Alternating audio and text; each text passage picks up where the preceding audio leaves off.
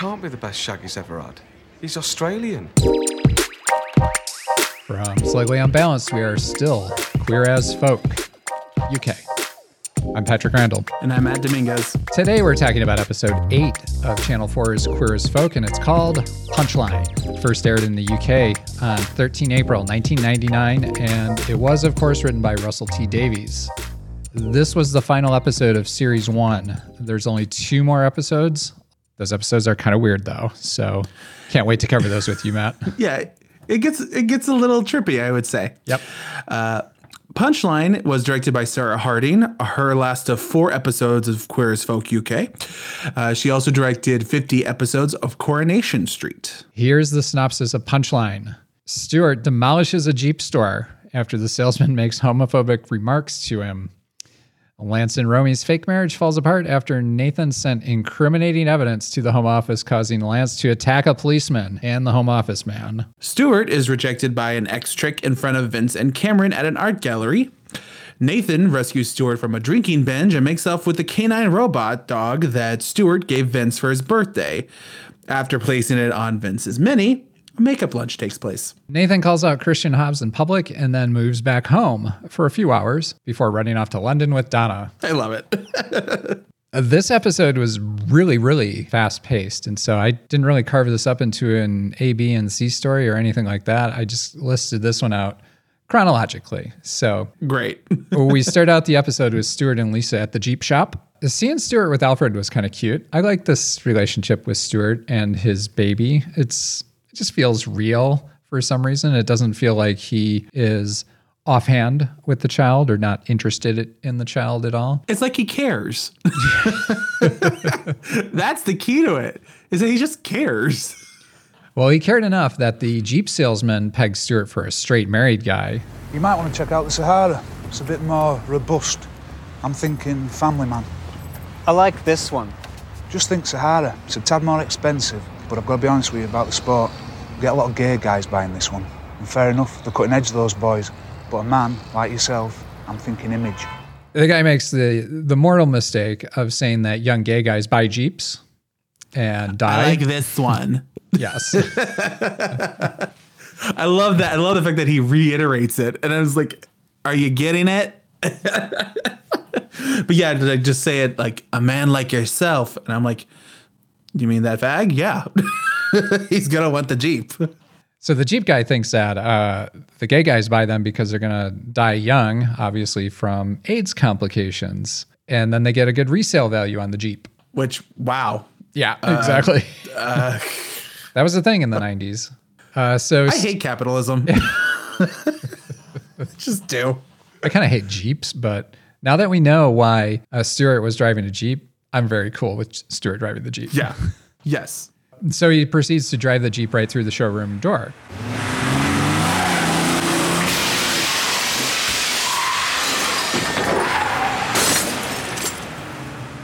Where do I sign? This was kind of interesting because this one actually seemed like Stuart wanted to kill the guy, whereas a show with a comparable story on it, was a little like, oh, wait, why'd you drive this through the store? I, huh? What?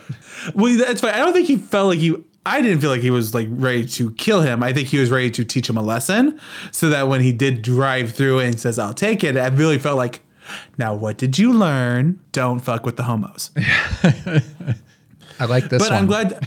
yes, but I'm glad you point out the show that has a comparable storyline because I don't believe we heard how he just got away with it. Here, they make it very clear. Like there's a, a nice moment in the office where it seems the ad agency goes toe to toe with the with the dealership, and I'm like, oh, that's why they're cool with it. Okay, Yeah, the comparable show kind of made it seem like it was a mistake. Like I had an accident. I put my foot on the wrong pedal. I accelerated when I meant to brake. yeah, no, here it's like I'm coming for you. Right. so we see Vince at work, and remember in the last episode, his employee Rosalie was humiliated at Vince's birthday party where Stuart outed him. Nice subtlety on this scene. Uh, the shop girls are laughing. We pick out the words revolting, Vince. And we're pretty sure that Rosalie told them about Vince being a poof But we later find out that they were laughing at a guy that had the same tie as Vince. There was a man on changing rooms last night. He was wearing the same tie. We were laughing at your tie. I haven't said anything, in case you're wondering. But if you're ashamed, then that's up to you. I'm not ashamed. Well, you're not exactly proud, Vince. It's not that bad, the tie. It didn't cost much. Bargain. I got it from. Yes, and this is what this was a little like confusing to me because it seemed now Rosalie was trying to be friendly to Vince and that she like she even like makes a comment about like you didn't seem like you're proud. You also called him a derogatory term. Like I understand you were mad, but mm, you also called him a poof to like hurt his feelings. And then it also felt like she was still giving him the cold shoulder. Yeah, I thought that she was giving him like tough love, but then all of a sudden it was like, nope. Yeah, there was also like, oh, that's right, you humiliated me. Fuck off. You know, the way she just kind of abruptly ended the conversation. yeah, for a minute I thought that she was going to be Vince's new BFF. Then she's just like, meh. Off she goes. Right.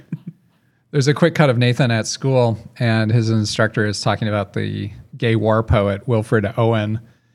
At first, I thought the instructor was on our side, Mm, but then he takes a jab at Owen being gay in the trenches of World War One. You can't teach us about puffs.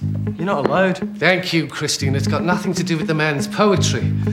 Though no doubt he found plenty of things to do in the trenches other than fight. This look on Nathan's face was deadly. I, Charlie Hunnam I'm sure, can do scary face like really well. Yes, he can he can scowl. It's yeah. great. So after class, Donna's in the hallway with Nathan. And did Donna tell us that her mother's creepy boyfriend is getting handsy with her? Is that what she was saying there? I, not that he was getting handsy, but he's clearly like I was getting the impression, yeah, there's something going on. Like the way she hints that he's always walking out of the bathroom naked. Like no, there's there's something suspicious going on with it. And I but I also want to point out that this was such a great moment for us for Donna to remind Nathan that she matters too. It's not just about him and Daz and like his, you know, living his best gay life. He needs to be able to be the friend to her the way she's being the friend to him.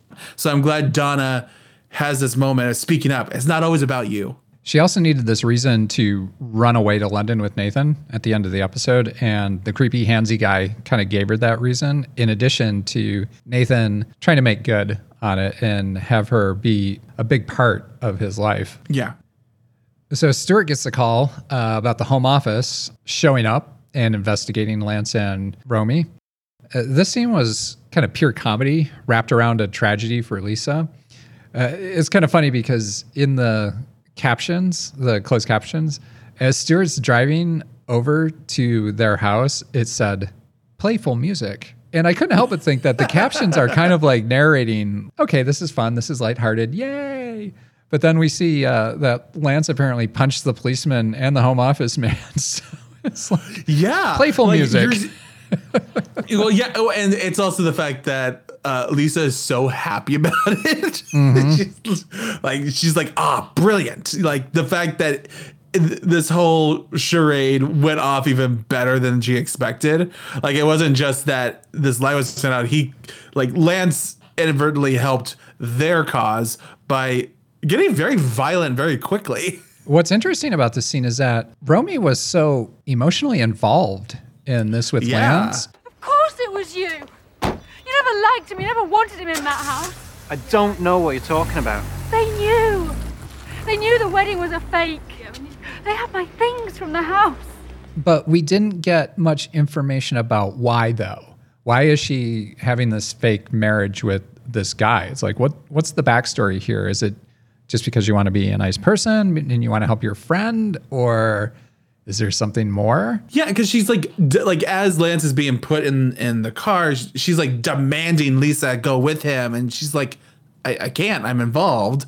Like Right. they they won't let me, and she's like, but you have to. It's like, okay, Karen, calm down. you knew this was a sham to begin with.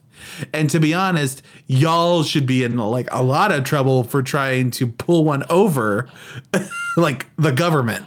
So, and then and she's like also continue like she's immediately blaming Stuart. Like it had to be you. It had to be you. It's like this was all to help Lance. Like you are kind of trying to just be generous for him. Yeah, that's the part that I don't understand is like, why were Yeah. you willing to go to jail? I think that's okay since this story didn't really go that far. There, there really wasn't much lasting impact to it, um, but probably mostly because the series is so short. But we also see Stuart just flat out lie to the mother of his child about not knowing anything about it. And I thought that was a really telling moment. Okay, now I know what's going on between these two. They really don't have any kind of like serious bond because you don't lie to the mother of your child about that. Is yeah, like how how close is Stuart truly to Romey and Lisa? Right. Because also he's like willing to help Lisa and like he seemed to be much more down for that cause than make sure that that Romey's able to help out Lance. Or is this all just because he cares more about Alfred and making sure that he's in Alfred's life? Yeah, Well, yeah, what- I, what I would love to know. I guess yeah, that's our question. What was that end game there? yeah, I don't think it's terrible though in this storytelling context because it it leaves something for us to fill in the blanks on. We don't need to know the whole story. We're just hyper curious about it. So, of course, uh, once this all falls apart, they all have to rush over to Hazel's house. I like that Bernard line when they first rolled up there. Hazel, we've got lesbians. You know, I know, he, I know he doesn't say much, but when Murray when Murray does, it's great. I'm a big fan.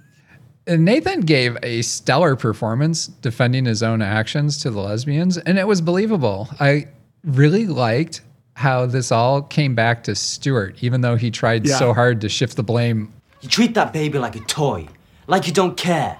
And Lance, Lance would take over. He'd be dad, and you'd say nothing. But I know, I know what you like. You love him. And you'd never say, so I said it for you. Lance is going to be deported. I don't care.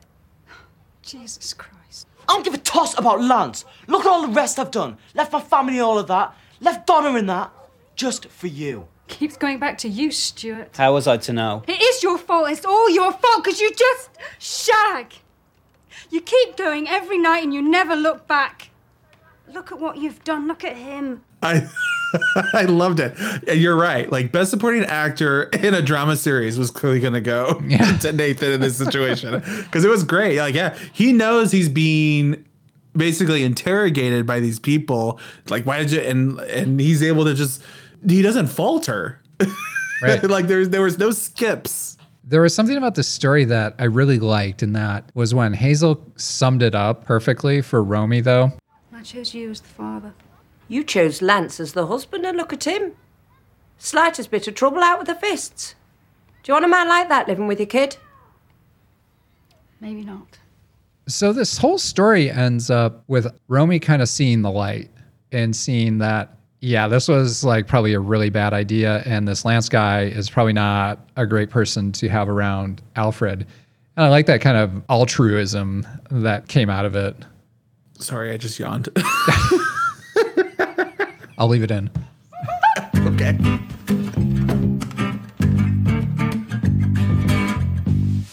Uh, Romey was doing something dangerous for her family, and it kind of took the combined efforts of Stuart, Lisa, and Nathan to bring her around to the reality of it. This was a tight little C story. Uh, the story was also appropriated for the US version, but that one wrapped up with Lindsay simply calling off the wedding. This one had some great nuance as well as this big crescendo of violence. So for this one, UK wins. Right, I just I I will say I felt like while I appreciated that we got like a Lesbian a story? definitive a, a def, well a definitive the lesbians are here. Uh, the- Hazel, we've got lesbians. We've got lesbians. That's my favorite thing. Uh, no, that we got uh, a sort of definitive ending. Like we got a real reason why this ended, and we we we see it in action. Um, it was still kind of like I don't know. There was something about it that felt just a little icky. That it had to be violence. Like it, it couldn't be. It wasn't enough that they found the letters, which should have been enough for them. Like, oh, this is a sham. It's over. It was that Lance then got violent. Yeah. I, I think that was And not, useful. not though. just we right, didn't like well, Lance. Not just, and not, right. Well, it's true. This art show date with Vince and Cameron. Uh, first off, how cute of a date was that? That was so cute. They're walking around looking at the art, drinking sherry. Yeah. Loved it. It was so cute. Stuart happens to be at the same show. He runs into somebody that he forgot that he had already fucked. Well, and then go back to yours. Sure. Mariner's coat, yeah? Hmm. I've been there. Must have made such a big impression. All right. Right, yeah. Of course you have. Yeah. Nice to see you again. Uh, listen, what? Um, do you want to go? Do you want to, uh... Let's go, let's go and have a drink. Forget it. Let's go back to mine. Just fuck off, okay? Come on, I bet I was good. I said fuck off. Now, what part of that don't you understand? I love that. Has that ever happened to you, Matt? No, I'm actually really okay. I I I play it off depending on the situation about whether or not I remember people, but What you I'm play it really off? good. What you pretend you Oh, don't know I- I- them? Yeah, yeah, I try not to like. Gosh. Yeah, I try not. Yeah, exactly. but oh, I I have a pretty good memory of base. Uh, not everybody, I should say, but I can I can spot a person and be like, mm, I know how I know you, like that that kind of thing. I thought that Stuart played uh, his played this off like really poorly though. I because I think the best comeback for not remembering a guy is to immediately blame the amount of drink you had that night or something like that. But Yeah. the other guy handled it perfectly. Tell Stuart to fuck off. Loved it. Ooh, it was it was great. It wasn't just one fuck off. It was like get it through your head. Fuck off. Right. And I was like, ooh, I'm into it. Yeah. and that guy was hot too. I was like, oh, hi. Mm-hmm. Come back to He uh, mine. he, was, that he was that kind of like Jonny Lee Miller in Hackers. 90s Yes, hot. yes, yeah, I was into it. Yeah. Cameron loved this sideshow too, but I think he made quite the mistake in calling him pathetic to Vince. This is good though. Yeah. We know Cameron is making these mistakes with Vince because we know more about Vince and his relationship with Stuart than Cameron does. And it's like watching this slow motion car crash, and we so want Cameron to be happy and succeed, but we're like, oh, Cameron, you're just not gonna you're not gonna pull this one off. Yeah, it's like you could have chosen a word that like softens the blow of that one a little bit. Yeah. just just to call it pathetic. I mean, you could have been like, "Oh, look over there." Ooh, like not a, but like it felt very pointed to use a word like pathetic. Yeah, it's a little bit of that uh, unspoken rule that when you are out with your new boyfriend and you run into your boyfriend's ex boyfriend, you do not trash the ex boyfriend. You're just kind of like, eh. Yep. There's no upside to you trashing the boyfriend's ex boyfriend. No. Uh, nevertheless, they end up in the bath. This scene was like so cute. And Alexander's going mental. So we ended up dancing on a podium, you know, like twats. We look stupid, so what? And Stuart, he just walks away like we're dirt. Got those brochures for Australia. All right, yeah, great. Expensive? I'll pay. Yeah, well, we'll see. And this bloke at Mardi Gras, right? Stuart's been out all weekend. He's had ketamine and God knows what. And he sees this bloke, he says, I'm having him.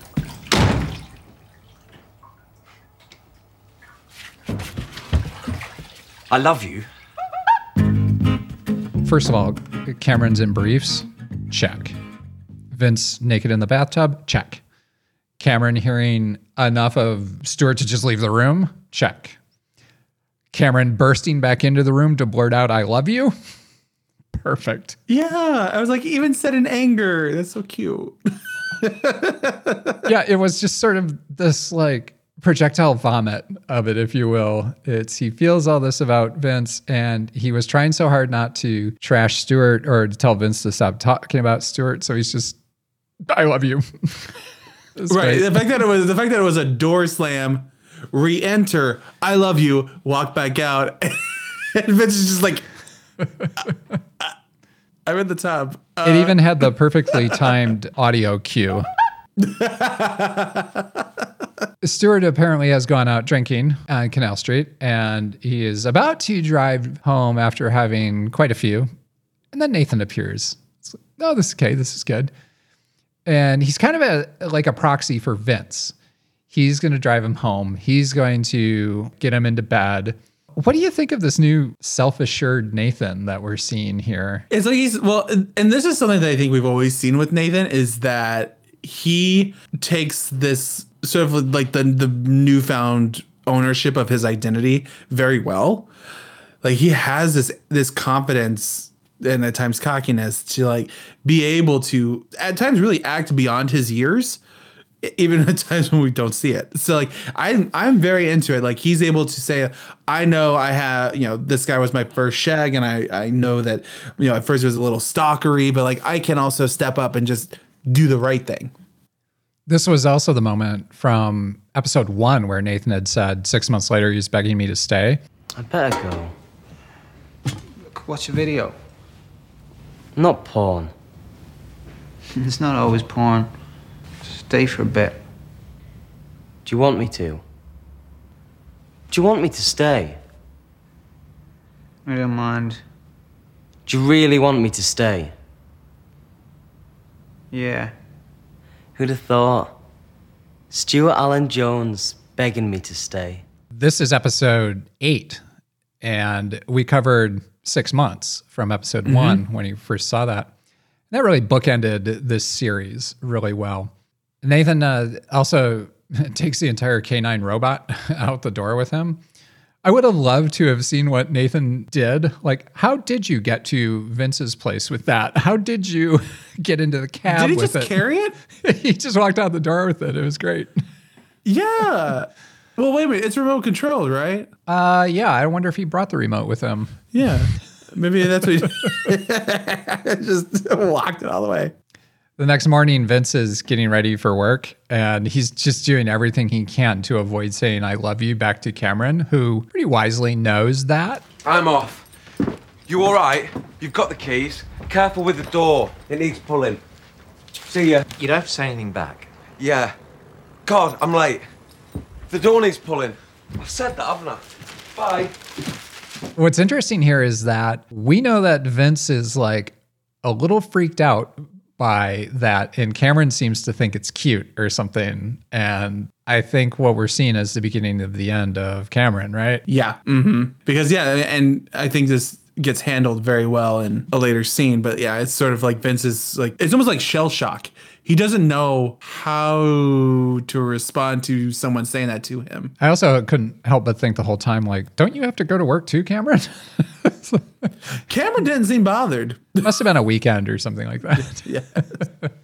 So uh, Vince calls Stuart to say thanks for K9 after Nathan had put it on the roof of Vince's Mini.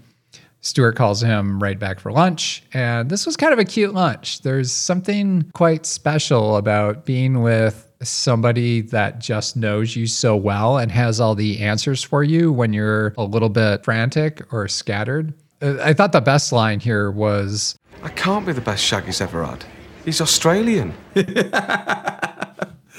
Yeah, I loved this lunch scene because, it, it, and like you said, it's sort of this now that it feels like they're making up after what happened at his birthday part, after what happened at Vince's birthday party. Oh, that was my question for you: is what what was Stuart really doing in this scene with Vince? Yeah, it's like because like because we saw like what led up to this lunch was like them calling, but then like looking at the phone, like who's gonna make that first move, kind of thing. And I really do love the fact that this was, like I said, them going back into that familiar space. Um, it was it's like a comfort because Vince has has to deal with the fact that Cameron said that he loved him, and Vince almost is like he can't justify how Cameron loves him, and that's something that I feel like that that's what goes through at least for in my mind, what goes through the gay male mind when they hear those words and they just can't cope with it. They're like, uh, "Wait a minute, uh, uh, how dare you? Like what? Don't You- say that. you- no, no, nobody loves me. No, no, I've always been like, no, no one loves me. What, what, what do you mean love? What does that mean? Like, what do you mean like love, love? Do you mean like like love? Like, what are you looking for? Like, gay men are already neurotic enough. Now throw in the fact that oh, someone has feelings for you. They go into a tailspin. That's where I thought that Stuart was kind of giving Vince a self esteem boost and he was giving Vince permission to fall in love with Cameron. Mhm. But then Stuart was going to give him space without having to be a dick about it. But he kind of was saying almost goodbye. I'm late. I've got to go. Tell him what you like. You're in charge, not him. Tell him, uh, tell him he's lucky. I'll see you around. We could do this again. Do you think? Just lunch. No harm in it. Nah. Sorry, Vince, but my world is huge. His world is huge, after all. So this was a really curious lunch. I like this lunch. I, would go to this yeah, lunch. Oh yeah. Yes. I, I, I think you're I think you're right when he's you know, talking about like how hu- huge his world is. It's like I'm allowing you to grow into being this person that is in a relationship and you don't have to come to me. I can like I'm I'm allowing you to grow to be your own person. It does no longer have to be uh Vince and Stuart. Yeah. You need to be Vince and I need to be Stuart. So everyone uh, convenes at the pub later, and Nathan appears in what has to be a shirt that just screams late 1990s. That shiny gold fitted shirt that he had on. Oh, honey. Ooh. I think I've been photographed wearing something similar. We will need to dig into the archives to find that. So there's this look that Christian gave Nathan while they were meeting eye contact across the bar. There's just something about it that seemed like really seductive. The way that Christian is kind of giving him, I don't know what it was. It was it was like bedroom eyes or something, and he left his lifted his drink to him. I thought that was really interesting. I thought that was going to lead to like blowy in the back. Like I was ready for it. I hoped it would have. For some reason, I found Christian Hobbs kind of hot in this scene. I don't know why. Yeah. I thought we, maybe it was because he just seemed so um, cordial and not so much of an asshole. Yeah, he seemed gay. right. It's like, wow, all of a sudden you're hotter. That's what it is. Well, Nathan jumps up on the karaoke stage to everyone's amusement and then calls out Christian Hobbs. Cause that boy over there, check shirt, white t-shirt, dark hair with the blonde girl, him. I'm in school with him, right? His name is Christian Hobbs. And Christian Hobbs, do you know what he does? He finds a boy. And if that boy's a bit quiet, if he's a bit different, Christian Hobbs kicks his head in. He kicks him and he calls him queer. That boy there. He beats us up because we're queer. Plenty more I could have said, Christian. Well, okay. First of all, if you also read the captions, I thought we were about to get a Kylie Minogue song, and I was ready for Nathan to go like "Full Faggot" by Meltiana Kylie song, but instead, but yeah, but instead, he takes the mic and proceeds to call out Christian Hobbs by name, look, date, everything, and calls him out for basically like being a gay hater. What was interesting is that Nathan stopped short of bringing up the fact that he gave him a handy, which I thought was really clever writing because we know that we're waiting for it. Oh yeah, and he says like, and that's you should be like glad that that's all I'm gonna say. You're like, No, it's, We're like, say it, say it. say it, say it. It was great though when Bernie came over and and kicked him out of the bar. I get this feeling that Bernard is like this tough guy that can just like crush people. Yeah, you like he's been a bouncer before. Right. Yeah, very into it. And something that I didn't quite understand though is that as a result of this, Nathan tells Hazel that he's going to move back home. D- Did that just come out of nowhere for you? I didn't quite see why he came to that decision immediately after telling off Christian Hobbs in front of a crowded bar of people. Okay, so I'm about to do a lot of stretching to get there. What I think it was is if he was able to stand up to Christian, he could stand up to his father and ah, allow him to be his true self no matter where he is. And he's already got the support of his mother. So, like, now he doesn't need the support of these strangers who took him in. He knows he can stand up for himself. So, maybe that's what it is. Oh, good eye. I agree. Okay. I was like, I think I can get us there. You I got us that's there. what it was. Yeah. All right. Do you remember my comment about nobody on the show being able to dance? Case in point. I don't know what song they were dancing to. it was hilarious. Uh, it was uh, it was something. It was something. There was that great moment when the old timers realized that Nathan is a liberated 15 year old and they are all at least twice or more his age. Oh yeah, I lived for that moment. I thought that was great. I mean, it's Of course, I true was- because you see Well, yeah. somebody like that young and that free and that they have their whole world ahead of them. And you're and just they're kind of like, half my life fuck. has gone by. Yeah, Right. Half my life has gone by. Damn it. So I'd like to think that Nathan's moment of telling off Chris Hobbs was enough to convince Vince to come out at work, along with a little side of Rosalie encouraging him. It's for Simon Carter. Do you know him? Black hair, sort of Fox Mulder look. He's got the best arse in this shop. Will you put in a good word for me? I've always fancied him. Run along. The interesting thing here is this was a 23 second scene, and Vince announced to the store gossip queen that he's gay. And uh, wow, not making that moment into an entire fucking episode was genius. And this was the culmination of Rosalie, Stuart, Nathan, everybody. Stuart told him that he's enough. It was the UBU moment. It was great, great storytelling. So Nathan uh, moves home and then moves out within a few hours. Yeah. okay. I thought like I thought Nathan's dad was ready to just like silently accept because Nathan like they're they're having this moment in the kitchen, they're doing the dishes, and Nathan had a red cardigan on. right, and you know he's like, I'm always going to be gay. It's not a phase. Know that about me, and because especially because we had commented in the um, when we first met his dad that it didn't seem like his dad was upset at the gay thing. He was upset at the whole Stuart is twice his age and Nathan is 15 thing because that's all he kept saying. He's like, he's 15. He's just a boy. He's 15. And so we thought like, okay, maybe that's what it is. And and but then and so I, I thought, okay, cool. He's gonna He's gonna do it. he's gonna be like maybe like a little salty about it because he still doesn't quite wrap his head around it, but he's not going to be like abusive or or anything. And then he's got to make that comment. It's Helen I'm worried about. She's 10 years old. She's a child.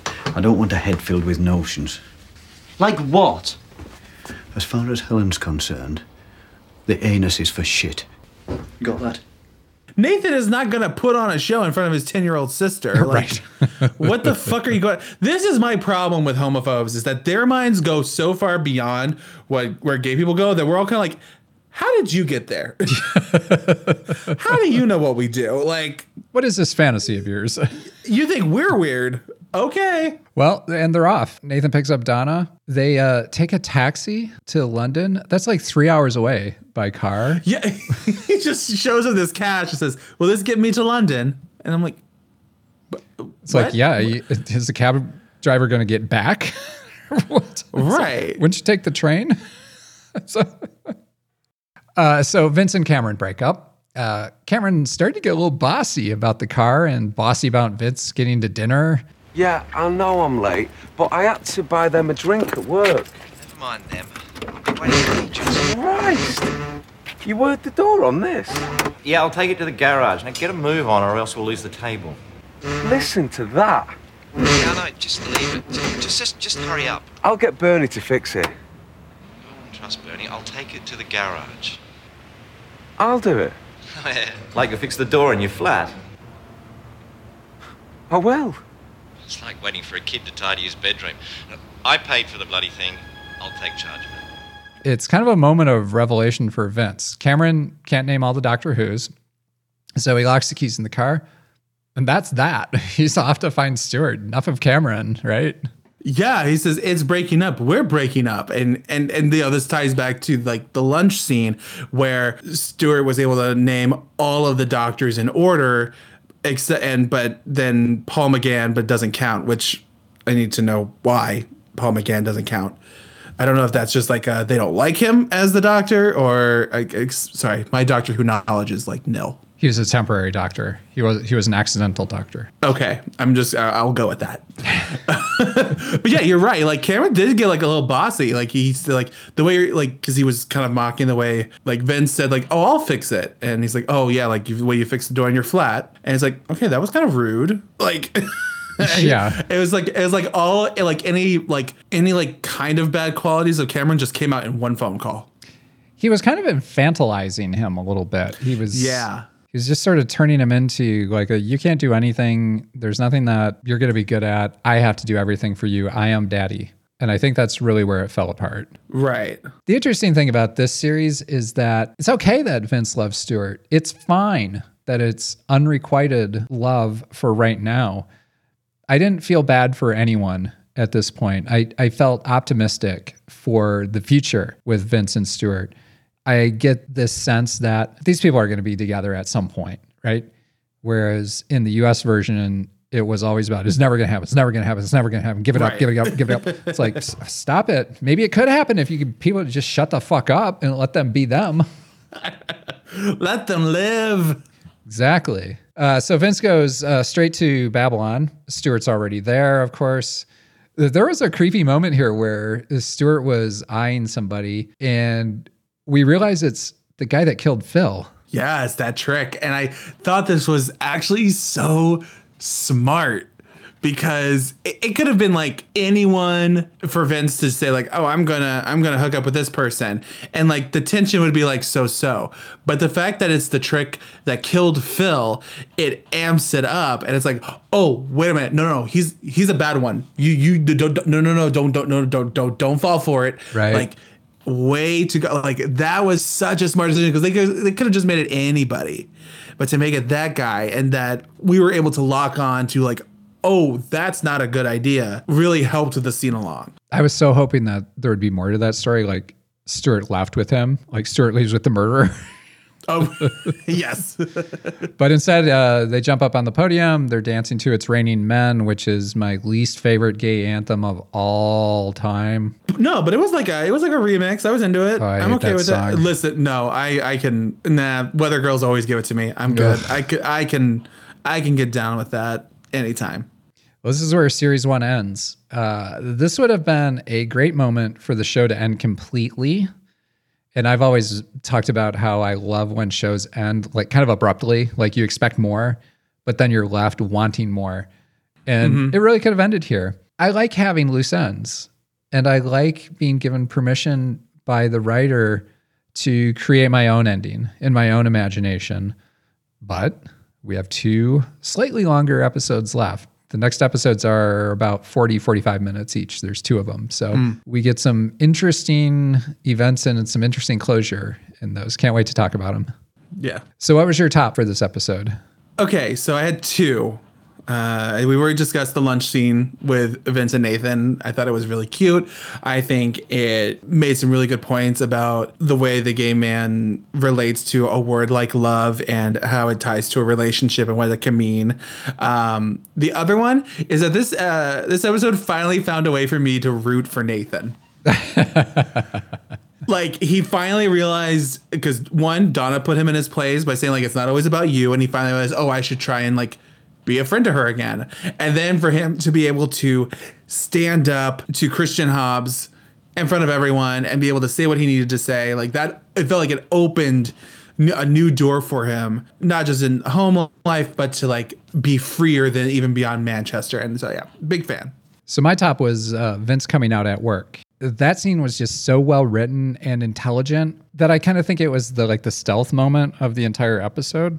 We kind of forget about it. We forget that Vince came out that's, that's kind of true because it, it, him coming out is a big deal, but it was just handled really brilliantly and not turned into like this big dramatic event.